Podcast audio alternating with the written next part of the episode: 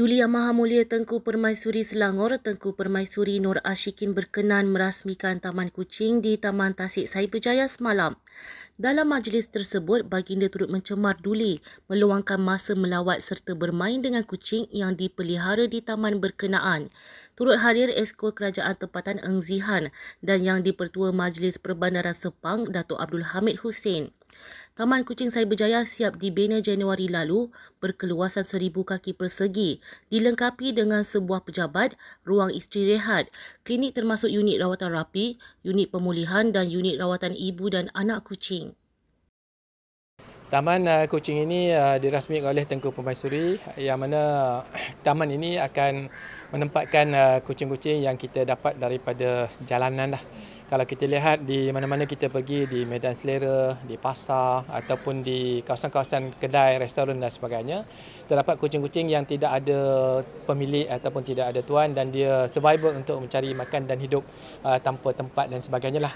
Jadi berdasarkan kepada inisiatif tersebutlah maka saya bersama dengan pegawai untuk merangka dan juga mendapatkan maklumat-maklumat berhubung dengan uh, pusat-pusat pemeliharaan kucing dan kita come up dengan satu uh, idea uh, untuk mewujudkan taman kucing ini yang mana di sini akan ditempatkan. Mana kucing-kucing yang kita pungut daripada luar akan kita kuarantin dan kita melihat kesihatannya dan daripada kesihatannya yang uh, kalau baik dan kita akan lepas untuk bersama-sama dengan kucing-kucing yang sihatlah.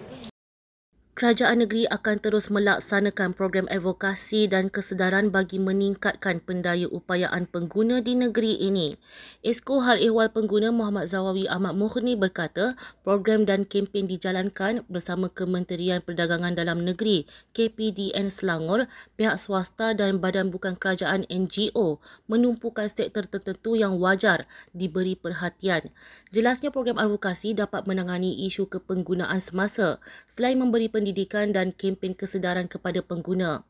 Beliau berkata demikian ketika berucap dalam perasmian Hari Pengguna Peringkat Negeri Anjuran KPDN Selangor dengan kerjasama Pejabat Setiausaha Kerajaan Negeri SUK semalam. Kita akan terus memainkan peranan yang lebih aktif dalam memberi pendidikan dan kesedaran kepada pengguna dengan kerjasama pihak swasta, NGO, komuniti dan juga masyarakat awam. Saya optimis dengan adanya pendidikan dan kempen kesedaran secara berterusan melalui pelbagai platform akan dapat meningkatkan tahap daya upaya pengguna di negara kita. Naib Presiden Keadilan Datuk Seri Amiruddin Syari yakin Pakatan Harapan mampu mempertahankan penguasaan di Selangor, Negeri Sembilan dan Pulau Pinang dalam pilihan raya negeri akan datang. Jelasnya dengan rekod dan peluang ekonomi yang baik di Selangor serta hasil cemerlang kerajaan perpaduan, kemenangan juga akan diperoleh dengan majoriti lebih besar di tiga negeri berkenaan.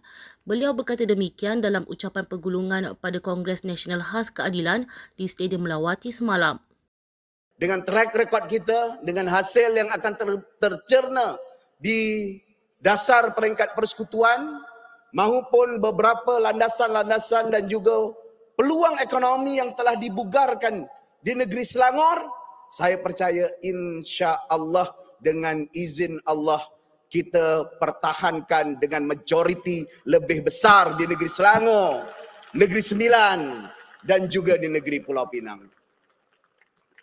Dan kalau kita dapat sampaikan upaya dan pandangan kita dengan lebih betul ke bawah, sampaikan dengan konsisten dan tak rasa takut-takut, menjelaskan versi dan pandangan yang betul, yang lurus, dari pandangan yang menyesatkan yang saya sebut, yang dipelopori oleh Perikatan Nasional, saya percaya tak mustahil juga kita boleh rampas Kedah dan kita boleh beri saingan besar di negeri Tengganu dan juga di negeri Kelantan. Perdana Menteri Datuk Seri Anwar Ibrahim mengumumkan peruntukan tambahan 150 juta ringgit kepada sekolah pondok dan tahfiz berdaftar. Jelasnya peruntukan tersebut adalah kesinambungan daripada peruntukan bagi membaiki sekolah daif yang diumumkan dalam Belanjawan 2023 Februari lalu. Selain itu, Anwar yang juga Menteri Kewangan turut mengumumkan kementeriannya akan menanggung kenaikan kos haji yang dialami golongan B40 pada tahun ini. Namun katanya golongan golongan M40 perlu membayar kenaikan kos haji pada kadar RM3,000 setiap Jumaah manakala golongan T20 perlu membayar penuh kos rukun Islam kelima itu. Sekolah tahfiz dan sekolah pondok yang juga setengahnya naik. Jadi saya luluskan tambahan daripada yang diluluskan 150 juta ringgit yang saya umumkan sekarang melalui JAKIM untuk sekolah tahfiz dan sekolah pondok yang berdaftar supaya sesuai dengan keperluan mereka.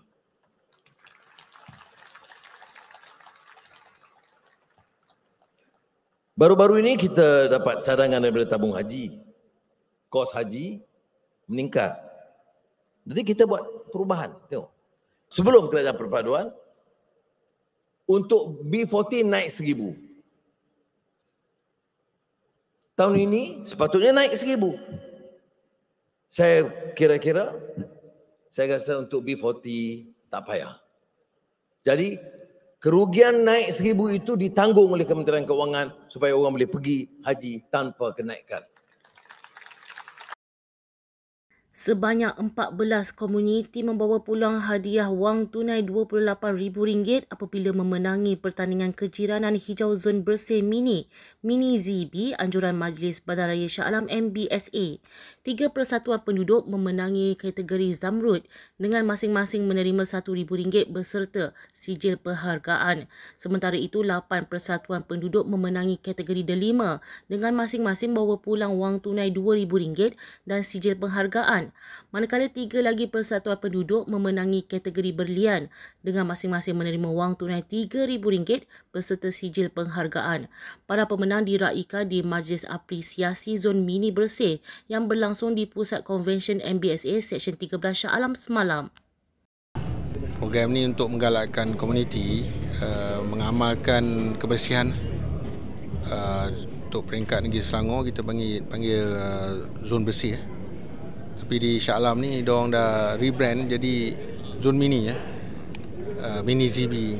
Sebenarnya amalan uh, mengamalkan uh, aktiviti gotong royong komuniti bersih, kebersihan eh peringkat komuniti ni. Saya tak langsung uh, boleh menggalakkan mengurangkanlah uh, apa uh, duit uh, belanja di pihak MBSC utamanya membersihkan kawasan parit lah kawasan parit eh, parit erong eh yang itu jadi punca banjir kilat. Sekian semasa hari ini terus layari platform digital kami dengan carian Media Selangor dan Selangor TV.